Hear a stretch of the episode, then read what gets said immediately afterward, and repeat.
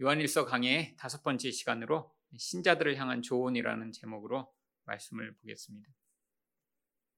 이 요한서신은 이 요한이 큰 어려움을 겪은 소아시아 교회의 성도들에게 사랑을 담아 보낸 편지입니다. 그래서 이 요한일서 가운데 이 성도들을 향한 격려 또한 사랑의 말들이 많이 있죠. 특별히 오늘 본문을 보면 아이들 또한 청년들, 아버지들로 각각 다른 세대들을 향해 조언하는 내용이 나옵니다. 그런데 여기 나 있는 이 아이들, 청년들, 아버지들은 단순한 나이로 뭐 어린아이들이나 또 젊은 사람들이나 뭐 나이 든 사람들에게 조언하고 있다기보다는 신앙적으로 아이와 같은 사람들, 또 신앙적으로 지금 막 성장하고 있는 사람들, 또 신앙적으로 부모의 세대처럼 이제 성숙함을 이루는 사람들에 대한 신앙적 조언이라고 할 수 있습니다. 그렇다면 사도 요한은 신자들에게 어떤 조언을 했나요? 첫 번째로 초신자들은 죄 사함의 능력을 기억하도록 조언했습니다. 12절 말씀입니다. 자녀들아 내가 너희에게 쓰는 것은 너희 죄가 그의 이름으로 말미암아 사함을 받았으며 여기 있는 이 자녀들 또한 14절에 나와 있는 아이들은 사실 같은 의미입니다. 단순히 나이가 어린 그런 아이들을 향한 조언이 아니라 지금 예수님을 믿어 마치 이 사도 바로의 눈에는 어린아이와 같은 그런 사람들을 향한 조언이죠. 그런데 이런 아이들과 같은 초신자들에게 첫 번째로 이야기하는 것이 바로 너희 죄가 사함을 받았다라고 하는 사실을 이야기합니다. 그런데 왜 이 초신자들에게 이 죄가 사함 받았음에 대해서 이야기를 하고 있는 것일까요? 바로 초신자들이 가장 자주 흔들리고 또한 유혹을 받는 것이 이 바로 완전한 죄 사함에 대한 확신이 흔들리는 것이기 때문입니다.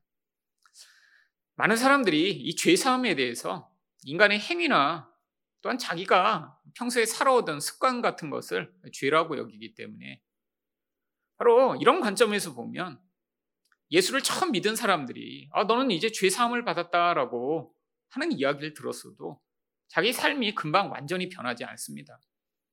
아니 이전에 거짓말을 하던 사람이 예수를 믿었다고 바로 거짓말을 안 하게 되나요? 이전에 늘 화내고 싸우던 사람이 예수 믿고 나서 그 다음 날은 완전히 온순한 양처럼 돼서 다시 화내거나 싸우지 않는 사람이 되나요? 그렇기 때문에 금방 어, 내가 예수를 믿어서 죄 사함을 받았다는데 왜 나의 삶에서 전혀 변화가 없지라고 하는 아, 이런 모순을 경험하게 되죠. 근데 성경이 얘기하는 이 죄사함이라는 것은 영적 의미입니다. 단순히 도덕적으로 내가 어떤 나쁜 짓을 했던 것을 안 하게 되고 그래서 너는 깨끗해졌다라는 의미가 아니라 이제는 영혼이 공허하기 때문에 하나님처럼 되려고 했던 이 근원적인 죄에 대해서 하나님이 이제 우리를 용서해 주셨기 때문에 그래서 하나님이 우리를 보실 때는 의로운 자로 보신다라고 하는 이 완전한 죄 사함의 선포를 이야기하는 것이죠. 또한 사람들이 이렇게 죄 사함의 선포를 받았어도 자기 삶 가운데 이런 죄 문제가 자주 경험되기 때문에 이것을 자기 의로 보상하고자 하는 욕구가 너무 많아서 바로 초신자들에게 예수 이름으로 말미암아 우리가 죄 사함을 받는 것이지 아, 네가 이런 어떤 잘못된 행위를 했으니까 그것을 바꾸기 위해 훨씬 더 헌신을 하거나 뭐 엄청난 종교적인 행위를 한다고 해서 너희 죄가 사는 것이 아니다라고 지금 이야기를 해주고 있는 것이죠. 사실 이런 근원적인 부분에서의 이 죄 사함이 해결되지 않으면 예수를 오래 믿은 사람도 이런 데서 벗어나지 못하는 사람도 많이 있습니다. 사실 제가 얼마 전에도 이제 어느 교회에 설교를 하러 갔는데 끝나고 나서 어떤 분이 잠깐 이야기할 것이 있다고 저를 찾아왔습니다. 그런데 그분이 궁금한 게 그거였어요. 제가 설교 때 잠깐 이런 이제 인간의 옛사람과 새사람 또 하나님이 우리를 어떻게 의로운 자로 보시는가 이 얘기를 했더니 아, 자기가 교회 다닌 지 오래됐는데 자기도 자꾸 이렇게 새 사람으로 살고 싶고 그렇지만 아, 자기는 이렇게 근원이 자꾸 변하지 않는다는 거예요. 근데 이런 식으로 살다가 자기가 볼 때 죽을 때까지 이렇게 의로운 거룩한 자가 못 될 것 같은데 그럼 자기가 정말 구원받은 게 맞냐고. 그래서 뭐 그때는 간단하게 말씀을 드렸습니다. 아, 이렇게 새 사람이 됐지만 이것은 성령으로 우리 안에 하나님이 새 사람이라고 인정해 주시며 그것이 이제 성장해 나가야 되는데 우리 본질 자체는 옛사람으로 그대로이기 때문에 살면서 이 옛사람의 모습이 계속 나타날 때 우리는 자주 낙심하고 아, 내가 구원 못 받았나? 이런 생각을 하게 되지만 결국에는 이 땅의 이 인생의 과정을 통해 이 옛사람이 줄어들고 나중에 우리 안에 하나님이 시작하신 새 사람을 마치 우리인 것처럼 인정해 주시며 구원이 완성되는 것이니까 이후에도 혹시 이런 옛사람의 모습을 경험하더라도 하나님이 이렇게 나를 버리셨거나 내가 구원 못 받았다고 두려워하시지 말라라고 이야기를 해드렸죠. 많은 사람들이 사실은 이런 초신자적인 사실 어린 아이들이 처음 어, 내가 엄마가 나를 사랑하나? 내가 이렇게 잘못했는데 아빠가 나를 버리면 어떡하지? 라고 하는 이 근원적인 부분에서 벗어나지 못할 때 이 신앙이 더 온전하게 성장하지 못합니다. 왜 우리가 끝까지 복음에 돌아가야 하냐면 복음은 바로 우리의 어떤 행위에 관계없이 하나님의 사랑이 변함이 없다는 사실을 이야기하는 것이죠. 이미 원수되었고 죄인일 때 우리를 사랑하셨기 때문에 그 다음에 우리가 어떤 행위를 한다고 해서 하나님의 사랑이 더 커지거나 우리가 어떤 행위를 잘못한다고 해서 하나님의 사랑이 사라지지 않기 때문입니다. 그래서 이 초신자를 향한 두 번째 조언처럼 보이는 14절 상반절에서 아이들아 내가 너희에게 쓴 것은 너희가 아버지를 알았으며 사실 이것이 이 죄사함과 아주 깊이 연관되어 있는 것입니다. 지금 마치 두 가지 이야기를 하는 것 같지만 사도 바울은 여기 있는 초신자, 또 성장하는 사람, 또 성숙한 사람을 향해 사실 똑같은 조언들을 지금 반복해서 이야기를 하고 있습니다. 결국 이 죄사함의 문제가 하나님을 아는 것과 무슨 관계가 있는 것이죠? 단순히 하나님을 네가 알았다고 얘기하는 것이 아니라 아버지를 알았다. 이게 아버지의 사랑과 연관되어 있기 때문이죠. 여러분, 진짜 아버지라면, 온전한 아버지라면, 자녀가 중간에 잘못한다고 해서 너 이제 내가 호적에서 파버릴 거야. 넌 내 자식 아니야. 라고 하지 않습니다. 물론 행위를 교정하고 바꾸도록 훈육할 수는 있지만 잘못했다고 어, 너는 내 아들이 아니야 라고 할 수 있나요? 하나님의 사랑이 그렇다는 거예요. 그런데 이 구약의 많은 성도들은 하나님을 이렇게 자신이 잘못하면 벌 주고 혹은 자신을 하나님의 백성으로부터 이렇게 하나님 백성 되지 못하도록 내쫓는 그런 무서운 분으로 생각을 했죠. 그래서 우리 아버지를 안다면 그분이 창세기부터 얼마나 계속해서 하나님 백성들을 자기 자녀로 삼으시고 끝까지 그들의 구속을 위해 애쓰신 분이라는 것을 네가 참 안다면 그러면 이 죄의 문제로 말미암아 자기 의로 자기 죄를 벗어나려고 하거나 혹은 자기 잘못 때문에 흔들리는 그런 유동하는 자리에 서지 않게 될 것이다라고 이야기를 하는 것이죠. 결국 복음 위에서 우리가 초신자만 아 이제 내가 죄를 다 사함 받았으니까 나는 더 이상 죄와 관계 없어라고 이제 그 담대한 확신에 서는 것이 아니라 우리 또한 그 하나님의 온전하신 사랑을 받아들임으로 말미암아 우리 이 자기 의에서 벗어나 하나님과 온전한 관계를 맺어야 할 것입니다. 두 번째로 사도 요한은 신자들에게 어떤 조언을 했나요? 성장하는 자들은 영적 싸움의 승리를 기억하도록 조언했습니다. 13절 중반절을 보시면 청년들아 내가 너희에게 쓰는 것은 너희가 악한 자를 이기었습니다. 여기는 이 청년들은 결국 막 성장하고 있는 신앙에서 사실 가장 중요한 시점에 있는 사람들이죠. 그런데 이 13절 여기뿐 아니라 14절에서 거의 똑같은 구절이 나옵니다. 조금 내용이 추가되어 있지만 14절 하반절을 보시면 청년들아 내가 너희에게 쓴 것은 너희가 강하고 하나님의 말씀이 너희 안에 거하시며 너희가 흉악한 자를 이기었습니다. 근데 왜 이렇게 신앙이 성장하는 자들에게 악한 자를 이겼다, 흉악한 자를 이겼다라고 이야기를 하는 것일까요? 사실은 이 신앙이 성장할 때 가장 또 큰 유혹과 고민에 빠지게 되는 것이 바로 자기가 이렇게 유혹에 넘어가고 죄에 빠지고 또한 넘어지게 될 때 결국 이 패배로 말미암는 완전한 좌절감과 또한 낙심하는 마음 때문입니다. 많은 사람들이 신앙이 성장할 때 무엇을 가지고 이 신앙적 성장을 이루고 또한 더 성숙하고자 애쓰나요? 대부분 열심을 기울일 때 내가 성장하고 있다고 느끼죠. 근데 이 열심으로 자기 영적인 부분에서의 변화를 도모하려고 하면 일정 시간은 내가 성장하는 것 같아요. 아, 이전엔 기도 안 하다가 매일 정하고 기도를 합니다. 아, 이전엔 큐티 안 하던 사람이 정하고 큐티를 해요. 근데 그때는 어떤 느낌이 있냐면, 와, 내가 이렇게 열심을 부리니까 내가 영적으로 성장하고 있어. 그런데 그렇게 열심을 부려서 영적으로 성장하는 것이 아닙니다. 여러분 영적 성장은 하나님이 우리에게 은혜로 말미암아 우리 본질을 바꿔 나가셔야 성장이 되는 것이지. 아니 종교적 행위나 어떤 종교적 모습을 조금 갖췄다고 그 사람의 본질이 진짜 바뀐 게 아니라 행위만 더 하게 된 것이죠. 그런데 이렇게 행위를 하다 보면 이게 한 번 시작한 것이 계속 일평생 계속될 수 있나요?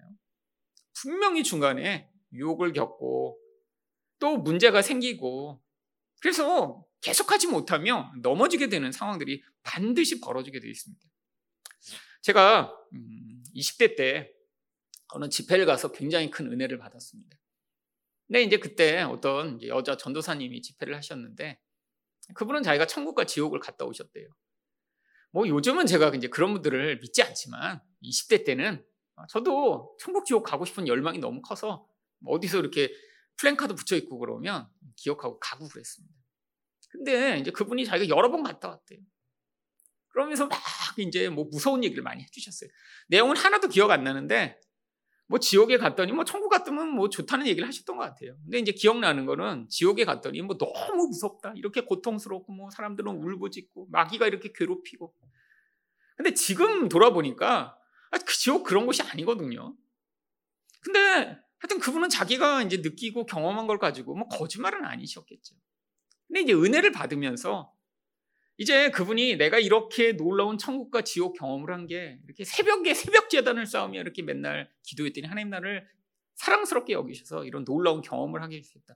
그런 얘기를 중간에 하셨던 것 같아요. 그래서 제가 그날 결심을 했습니다. 그분이 맨날 새벽 4시에 일어나서 기도하신대요. 그래서 저도 내가 평생 앞으로 하나님 내가 4시에 일어나서 새벽 재단을 쌓으며 기도하겠습니다. 그때 막 제가 영적으로 굉장히 이렇게 열정이 가득 차 있는 상황이라 어, 가능했어요. 그래서 4시에 일어나서 성경 보고 기도하고 막 불타서 했습니다. 얼마나 오래 했을까요? 뭐 몇 개월 했던 것 같아요. 정말 열심히 열심히.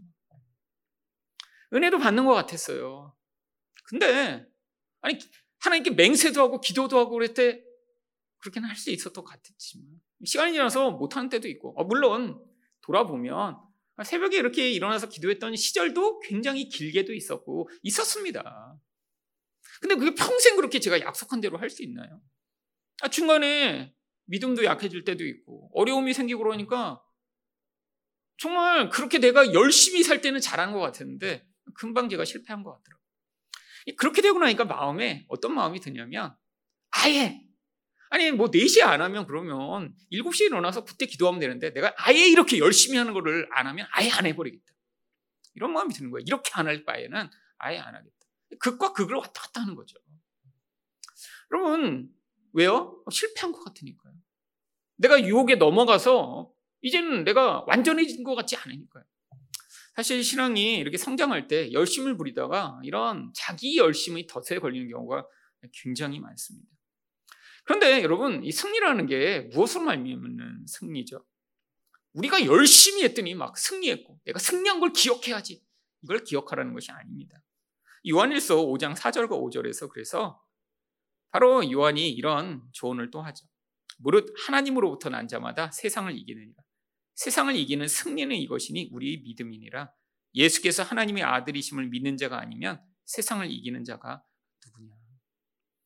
여러분, 우리가 열심을 내서 세상을 이기고 승리하는 것이 아니라 악한 자를 이기고 우리가 마귀랑 싸워서 내가 아주 건강, 멋진 전사가 되는 게 아니라 사실은 예수님이 세상을 승리하시고 그 승리가 우리에게 전가됐음을 믿는 믿음으로 이 세상을 살아가도록 하시는 것이죠. 우리가 실패해도 괜찮아요. 우리는 절대 마귀와 싸울 수 없습니다. 일생에서 우리가 마귀랑 싸우려고 하면 우리는 반드시 실패할 수밖에 없죠. 어떻게 인간이 영적 존재랑 싸울 수 있겠어요?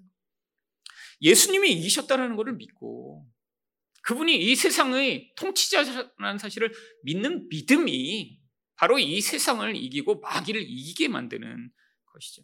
근데 그 믿음마저도 결국 우리가 내가 열심히 믿었더니 내 큰 믿음으로 말미암아 어떤 결과가 나타나는 것이 아닙니다. 바로 우리는 그 믿음이라는 것을 붙잡는 손을 가지고 예수를 붙잡는 것이죠.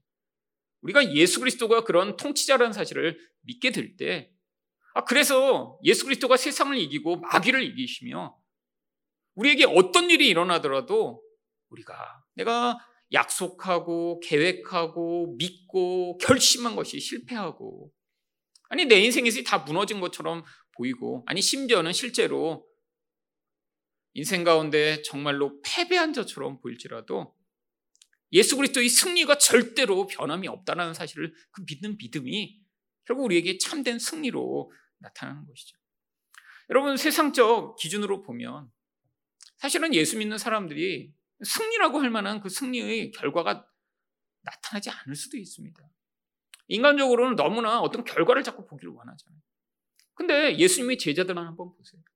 뭐 큰 교회를 세우고 막 역사의 이름이 알릴 만한 어, 놀라운 업적을 남기며 막 수없이 많은 사람들을 감화하고 여러분 그런데 제자들을 보면 어떻게 보면 다 실패자처럼 끝났어요. 그런데 그 연약해진 모습 가운데 그들이 끝까지 무엇을 포기하지 않았나요? 바로 예수 그리스도가 하나님이시며 이 온 세상을 다스리신다는 것을 포기하지 않았습니다. 이게 바로 승리라는 것이죠. 결국 청년들이 계속해야 될 게 내가 마귀랑 싸워서 이렇게 이겼다. 내가 어떤 하나를 승리했다라고 자기 의에 사로잡히는 것이 아니라 예수님이 승리자시며 내가 한 번, 두 번 실패하고 넘어지는 것 자체가 정말 예수 그리스도의 승리에 하등의 영향을 미치지 못한다는 사실을 기억하도록 하는 것입니다. 마지막으로 사도 요한은 신자들에게 어떤 조언을 했나요? 성숙한 자들은 창조주 하나님을 기억하도록 조언했습니다. 13절 상반절입니다. 아비들아 내가 너희에게 쓰는 것은 너희가 태초부터 계신 이를 알았습니다. 그런데 14절 하반절에서 또 똑같은 얘기를 합니다. 아비들아 내가 너희에게 쓴 것은 너희가 태초부터 계신 이를 알았습니다. 왜 이렇게 똑같은 말을 반복하나요? 사실 뭐 옛날에 편지 보낼 때 강조한다고 거기다 밑줄을 치거나 뭐 별표하거나 그러지 않고 고대인들은 똑같은 말을 반복해서 이게 얼마나 중요한지 기억해라라고 이야기하고 있는 것이죠. 여러분 신앙이 이렇게 지금 성숙한 아비들이라고 부르는 분들한테 아니 이거 너무 잘하는 거 아닌가요? 태초부터 계시니 하나님을 안다는 것이 너희가 꼭 기억하고 잊어먹지 말라고 왜 이것을 이야기하죠? 여러분 성경에서 태초부터 계신이라고 하나님을 부를 때는 우리 하나님을 창조주로 어, 부르고 있는 것입니다. 그런데 왜 하나님을 창조주로 기억해야 하나요? 신앙이 성숙해 갈수록 사실은 가장 중요한 것이 이 창조주 하나님이 우리 인생과 역사를 마무리하는 바로 심판주며 종말주가 되신다는 사실을 기억하도록 하는 것입니다. 바로 이것이 가장 잘 쓰여진 성경이 요한계시록이죠. 요한계시록 22장 13절입니다. 나는 알파와 오메가요 처음과 마지막이요 시작과 마침이라. 여러분 요한계시록에는 이런 표현이 아주 많이 나옵니다. 예수님도 스스로를 이렇게 표현하시고 하나님도 이렇게 표현하시고 그리고 우리 하나님을 창조주로 자주 언급해요. 이유가 뭐죠? 세상을 살다 보면 하나님이 이 온 세상을 창조하시고 끝내시는 분이라는 사실을 잊어먹기가 너무 쉬운 거예요. 또한 나이가 들수록 이 죽음, 죽음이 가까이 옵니다. 저희 아버님은 하더라도 이제 연세가 드셨으니까 이렇게 전화가 딱 친구한테 오거나 그러면 거의 대부분 누군가 돌아가셔서 이렇게 전화가 오시는 거예요. 아무개 죽었어. 근데 참 이 나이가 든다는 게 그렇더라고요. 평생 같이 보던 사람인데 뭐 중학교 친구, 고등학교 친구고 그랬는데 이제 여러 가지 연유로 이렇게 돌아가시고 나니면 그게 굉장히 이렇게 영향이 크신가 봐요. 그리고 그 죽음 이야기를 정말 이 명절마다 더 많이 하세요, 점점. 그 퍼센트가 너무 많아지고. 그래서, 아, 곧, 뭐 이렇게 느낌이 들 정도로 하신데, 여전히 건강하세요. 하지만 본인 안에 느끼는 그 미래에 대한 어, 나에게도 곧 다가오는구나, 곧 다가오는구나. 어, 철수도 뭐 이렇게 느끼시니까 이게 너무 개인화되신 거예요. 그래서 명절 때마다 꼭 뭐를 하시냐면 이제 할아버지가 마지막으로 뭐 이런 얘기를 하시면 마치 유언처럼 이렇게 말씀을 남기시는데 앞으로도 굉장히 오랫동안 이 마지막 말씀을 들어야 될지도 모르죠. 여러분, 근데 여기서 우리가 뭘 기억해야 되나요? 아, 하나님이 이 온 세상 나를 창조하신 분이며 그러니까 우리 하나님이 이걸 끝내실 하나님이시구나. 여러분 요한계시록에서 왜 이렇게 하나님을 뭐 알파 오메가 뭐 이렇게 자꾸 얘기하나요? 여러분 그 요한계시록의 상황을 살던 성도들에게는 하나님이 세상 가운데 안 계신 것처럼 보이는 상황이 너무 많이 벌어졌기 때문이죠. 고난, 고통, 마귀가 세상의 주인인 것처럼 보이고 역사는 끝나지 않을 것 같은 이 세상. 여러분 그때 무엇을 기억해야 되나요? 아 우리 하나님이 창조주시니까 우리 하나님이 이 역사를 끝내시고 완성하시고 모든 것들을 완벽하게 하실 하나님이시구나라는 믿음이 필요한 것입니다. 여러분 신앙이 성숙해져 갈수록 그래서 우리가 이 창조주 하나님을 기억하며 아, 이 하나님을 내가 끝까지 믿으며 내 인생의 완성과 이 하나님 나라의 완성이 반드시 이루어지겠구나를 믿음으로 그 계속해서 평생토록 진행되어 나온 이 신앙이 아름답게 마무리되는 그런 은혜가 있어야 할 것입니다. 이 사도 요한의 좋은 대로 신앙 가운데 우리 죄의 용서가 오직 예수 그리스도만으로 이루어짐을 믿고 또한 이 땅에서의 우리 실패에 따라 우리 승리가 좌우되는 것이 아니라 오직 예수 그리스도만으로 그 승리가 보장됨을 믿으시며 또한 창조주 하나님이 모든 것들을 완성하시는 하나님이 되시는 그 믿음으로 말미암아 우리 신앙이 더욱 견고해지기를 축원드립니다.